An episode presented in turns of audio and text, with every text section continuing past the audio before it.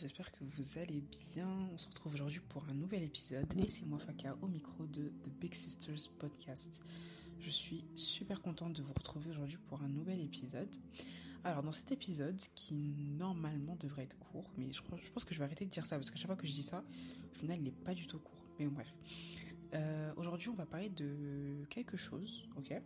Je vous avais parlé dans un épisode précédent, il me semble que c'était celui, euh, celui sur ma mère. Donc l'épisode qui s'appelle Ce que ma mère m'a appris. D'ailleurs si vous ne l'avez toujours pas écouté, allez-y maintenant. Donc, dans un passage euh, des points que j'ai énumérés, des choses que ma mère m'a appris, je parlais de cet amour pour les invocations qu'elle m'a qu'elle m'a transmis. Euh, donc oui, donc cet amour pour les invocations qu'elle m'a transmis, alhamdulillah. Et donc, euh, je vous expliquais que pour moi, aujourd'hui, c'était quelque chose qui était très très important et auquel j'étais énormément attachée. Et donc, les invocations, c'est quand même quelque chose qui prend une place énorme dans mon quotidien. J'essaie pardon de faire un maximum pour que dans ma journée je prenne le temps d'invoquer Allah, que ce soit dans la matinée avant de dormir, dans la journée si j'ai le temps. Mais j'essaie vraiment de consacrer un temps au dua et ça c'est important. Je vous expliquerai euh, juste après vous avoir énuméré mes invocations, juste après pourquoi. Donc, comme vous l'avez vu dans le titre du podcast, aujourd'hui je vais vous donner mes invocations préférées.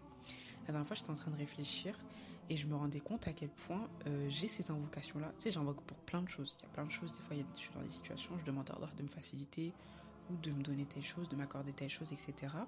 Et par contre, il y a des invocations que je fais assez récurremment, donc tout le temps, assez souvent. Et donc, euh, je voulais vous partager ces invocations-là. Il y en a énormément. Aujourd'hui, je, vais vous en je vous en partager qu'une infime partie. Donc voilà, si ça vous plaît, n'hésitez surtout pas à me, à me le dire, comme ça j'en ferai Inch'Allah une partie 2. Mais donc aujourd'hui je vais vous en donner quelques-unes. Alors, la première invocation que je voulais vous, partager, c'était l'invocation contre l'anxiété. Euh, fut un temps, j'ai eu beaucoup beaucoup d'anxiété, donc j'étais une personne très très anxieuse dû à un événement qui, qui est arrivé dans ma vie et qui a fait que j'ai eu une montée de stress et d'angoisse, mais vraiment constante. Tous les jours, j'étais, euh, j'avais cette boule au ventre horrible. Et donc, euh, et c'est d'ailleurs à ce moment-là que je me suis, euh, rapprochée de ma religion et j'ai découvert cette invocation-là que je voulais évidemment vous partager pour mes go qui sont un peu anxieuses comme moi. cette invocation, réellement, si vous l'instaurez dans votre quotidien pour la, dire tous les jours, je vous assure et je vous le promets qu'elle vous qu'elle changera quelque chose dans votre vie honnêtement, moi, je sais que elle fait partie des choses qui ont qui m'ont vraiment aidé à me détacher de cette anxiété-là. C'est-à-dire que ça ne veut pas dire que je suis plus du tout stressée, hein, ça m'arrive, mais maintenant c'est dans des moments assez précis, alors qu'avant c'était vraiment tout le temps. Donc je vous donne l'invocation parce que sinon je vais pas arrêter de parler.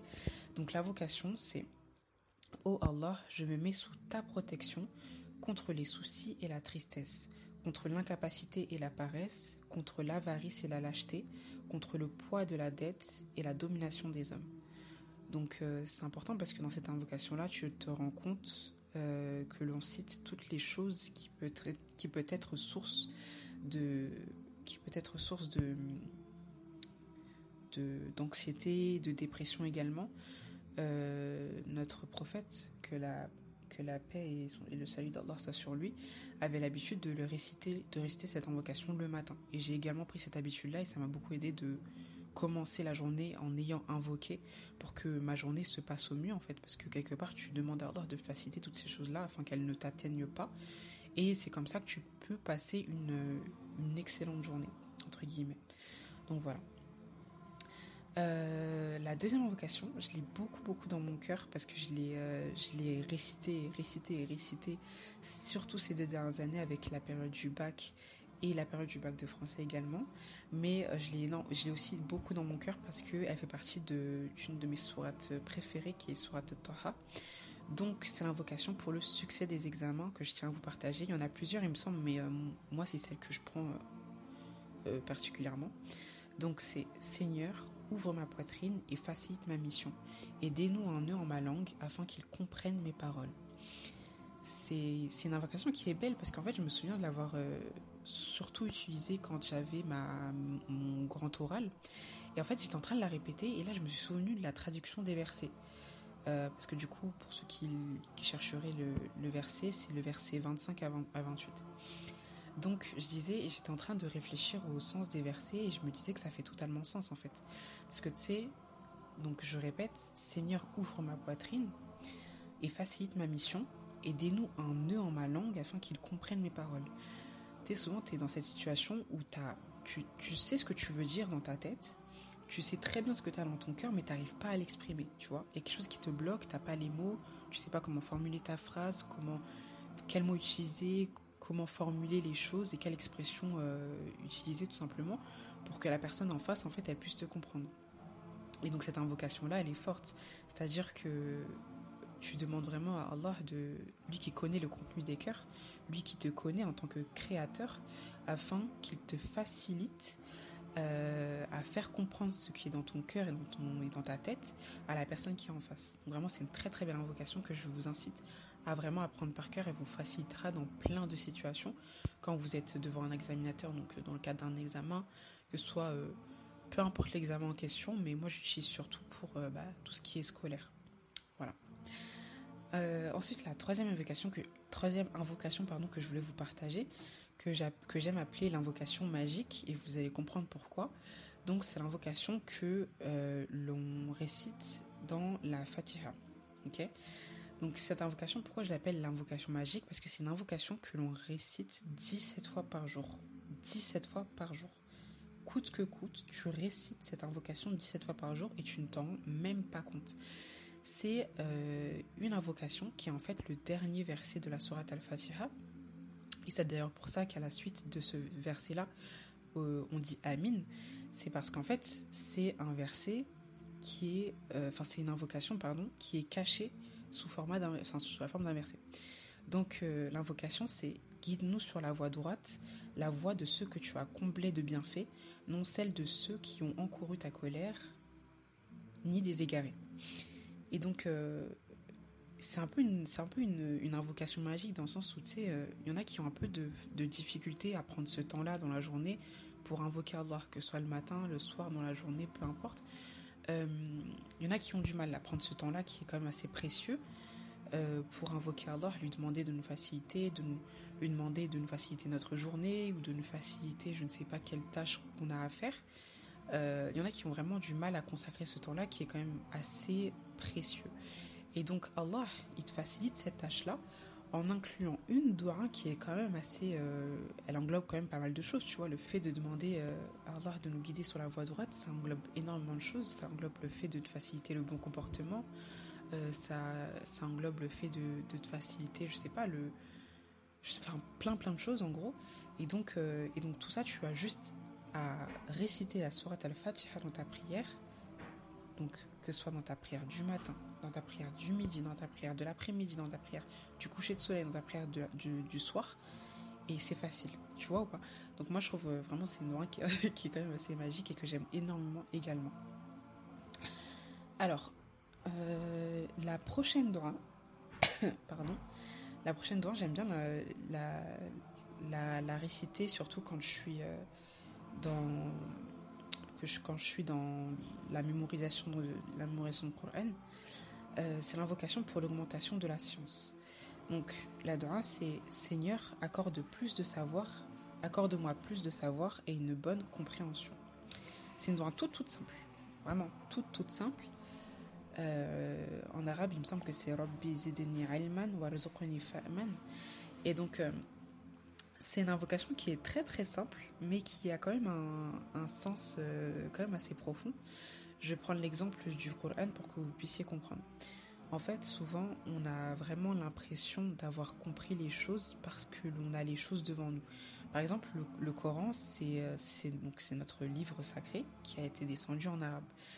Et d'ailleurs, les, enfin, tous ceux qui sont contre l'islam, qui veulent nous ridiculiser pour x ou y raison, ils aiment énormément prendre ces versets de Coran-là que nous, que nous utilisons en tant que guide hein, pour la vie, euh, ils aiment énormément prendre ces versets-là pour les utiliser contre nous, ok? Ce qui est assez drôle hein, quand on y pense. Et donc, euh, et donc, en fait, quand ils les utilisent, bon, déjà, ils prennent pas du tout en compte le fait que, euh, la, enfin, que Enfin, déjà, premièrement, ils prennent les versets qu'ils veulent. Ils ne prennent pas en compte le contexte. Euh, ils, lisent ni ce qu'il y a avant, ni ce qu'il y a après. Donc, vraiment, ils coupent le, verset euh, sans, montrer ce qu'il y avait avant ni après. Ils prennent pas en sens, euh, ils, prennent pas en compte pardon le sens des versets ni l'époque également, le contexte historique pardon. Bref, ils prennent rien en compte et ils utilisent vraiment ce qui leur arrange contre nous. Euh, maintenant, ce que j'aimerais quand même vous rappeler, c'est que le Coran, c'est un livre qui a été descendu en arabe, d'accord? Et la langue arabe, pour être en train de l'étudier, je vous assure que c'est une langue assez complexe. L'arabe, ce n'est pas comme, euh, ce n'est pas comparable à l'espagnol, euh, à l'espagnol ou à, l'anglais, hein, peu importe. Mais par exemple, si vous voulez traduire le mot cold en anglais, si vous voulez traduire en français, vous le traduirez par froid, ok? C'est simple. Mais par contre, en, arabe, euh, il y a cette différence où tu pourras pas euh, euh, traduire un terme par un autre terme en français. La langue française et les autres langues par lesquelles tu essaies de traduire la langue arabe ne seront jamais assez riches pour pouvoir traduire la langue arabe. C'est-à-dire que des fois, il manque des termes dans la langue dans laquelle tu veux traduire l'arabe pour pouvoir réellement traduire les sens des mots, des phrases et, du coup dans ce cas-là des versets. Donc voilà. Et donc euh, ne pense pas que parce que tu as un Coran avec la traduction en français, ne pense pas que tu sais tout, ne pense pas que tu, que tu as compris le Coran. Et c'est pour ça que justement il faut lire les, les exégèses, pardon, les tafsirs, parce qu'en fait ça te donne le sens réel, entre guillemets, gros guillemets d'ailleurs, parce que ça ne veut pas dire que la traduction est fausse, hein. ça veut juste dire qu'elle n'est pas suffisante. Et donc euh, c'est important de se munir également de, des tafsirs, donc des exégèses, parce que c'est une traduction des versets, euh, des versets déjà traduits. Vous comprenez? Donc voilà, donc c'est important. Donc lorsqu'on demande à Allah de nous accorder plus de savoir, c'est important, mais également une bonne compréhension. Parce que savoir c'est une chose, enfin apprendre c'est une chose, mais comprendre c'en est une autre. Et c'est important. Donc les deux, font, les deux vont ensemble. demandez toujours les deux ensemble. Seigneur, accorde-moi plus de savoir, plus de sens, ou plus de science, pardon, et une bonne compréhension. Pour la dernière invocation, c'était l'invocation préférée de notre prophète, que la prière d'Allah et son salut soient sur lui. Euh, donc l'invocation c'est Oh Allah, euh, non pardon, oui, Oh Allah notre Seigneur, accorde-nous du bien dans l'ici-bas et dans l'au-delà. Euh, cette invocation, elle englobe un peu tout. Elle est vraiment très très générale. Donc c'est comme l'invocation que j'avais dit donc euh, dans la sourate al-Fatiha, euh, parce qu'en fait, je dis qu'elle est vraiment générale et qu'elle englobe tout, dans le sens où tu ne demandes pas juste pour l'ici-bas ni pour l'au-delà. Si tu demandes que pour ici-bas, tu obtiendras que les bienfaits d'ici-bas, mais ça veut dire que dans l'au-delà, tu n'auras absolument rien. Alors que si tu demandes pour l'ici-bas et dans l'au-delà, tu as une, il y a une nuance. Parce qu'en fait, tu as compris que ce qui t'attend après se prépare ici. Donc si tu demandes les bienfaits pour ici et pour après, tu obtiendras les deux et donc tu obtiens l'excellence garantie. Donc voilà, euh, c'est une très très belle invocation également. Donc pour finir, je voulais vous faire un petit euh, très court rappel sur euh, l'invocation parce que c'est quand même assez important. Parce qu'en fait, il existe, euh, il existe des actes d'adoration pour Allah qui sont compliqués et contrairement au mariage ou au pèlerinage qui sont des actes, euh, on va dire, ponctuels, euh, ici, le, la, la donc en arabe l'invocation, c'est quelque chose qui est vraiment énorme et qui, par la grâce d'Allah, est facile à faire. C'est facile à faire parce que tu n'as pas besoin d'être dans un endroit particulier, à un moment particulier de la journée pour la faire. Tu peux la faire tout en marchant, en étant au travail, euh, en étant avec des amis, en étant dans ta chambre. Peu importe l'endroit, peu importe le moment de la journée, tu peux invoquer Allah. Et c'est important de garder cette invocation constante parce que malheureusement le constat qu'on peut faire aujourd'hui c'est que en tant que musulman on a, on a pris cette habitude d'invoquer Allah que dans des moments où on se sent vraiment en galère et en grande difficulté alors qu'en fait ce lien qui nous, qui nous tient enfin L'invocation, c'est comme un fil qui nous relie à Allah. Et euh, malheureusement, il n'est tendu que quand nous sommes en situation où vraiment on sent qu'on va couler, tu vois. Alors qu'il doit être tendu tout le temps. Ce fil-là, il doit vraiment être connecté, mais constamment. Constamment parce que c'est notre c'est un des seuls liens qu'on a avec Allah. Et donc quand tu n'invoques pas tu n'es pas lié à Allah. Tu n'as plus ce lien qui qui est privilégié quand tu lui demandes directement des choses. Et euh, et donc euh, et donc surtout le musulman qui qui a réellement compris l'importance de l'invocation c'est le musulman qui comprend que il doit invoquer parce qu'en fait euh, sans l'invocation, il est encore plus Vous comprenez ou pas? Parce qu'en fait, l'invocation, c'est une des plus grandes preuves de la foi, car elle, témoigne en fait de la conscience que nous sommes pauvres devant Allah et que nous avons besoin de lui. Lorsque nous sommes conscients de notre manque, on demande tout simplement. Quand vous avez besoin de, je sais pas, quand on était petit et qu'on avait besoin d'argent pour aller manger dehors avec nos potes, on demandait à nos parents. Quand on avait euh, plus de vêtements, on demandait à nos parents, etc. tout ce qui nous manque, on le demande et je comprends pas pourquoi on, perd cette habitude de demander à Allah quand il nous manque des choses. Parce qu'Allah, au final, Allah, il est Ar-Rafir, donc celui qui pardonne, il est euh, Ash-Shakur, celui qui est reconnaissant, il est Ar-Rahman, celui qui est miséricordieux, enfin, il est tous ces 99 noms là. Et, euh, et malheureusement, on n'en prend pas assez conscience et on ne comprend pas assez euh, en compte la valeur de l'invocation. Et je voulais vous raconter une, anecdote qui m'a qui m'a un peu touchée et je m'en enfin, je m'en rappelais et je me suis dit mais c'est fou quand même. Donc euh, pardon.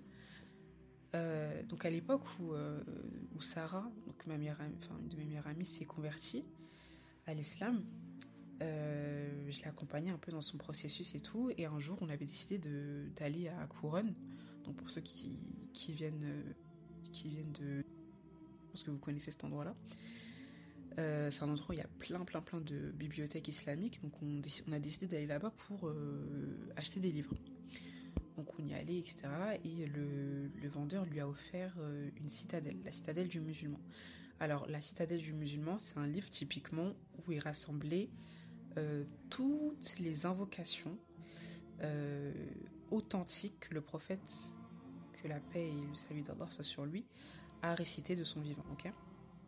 Donc euh, on était en train de le regarder et tout, on le feuilletait avec Sarah et on se rendait compte qu'il y avait vraiment, et moi-même je me... Enfin, c'est pas un livre qui date d'hier, hein, mais euh, je me rendais vraiment compte, subhanallah, que ce livre-là, il regorgeait d'invocations, mais pour tout, tout, toutes les situations possibles et imaginables.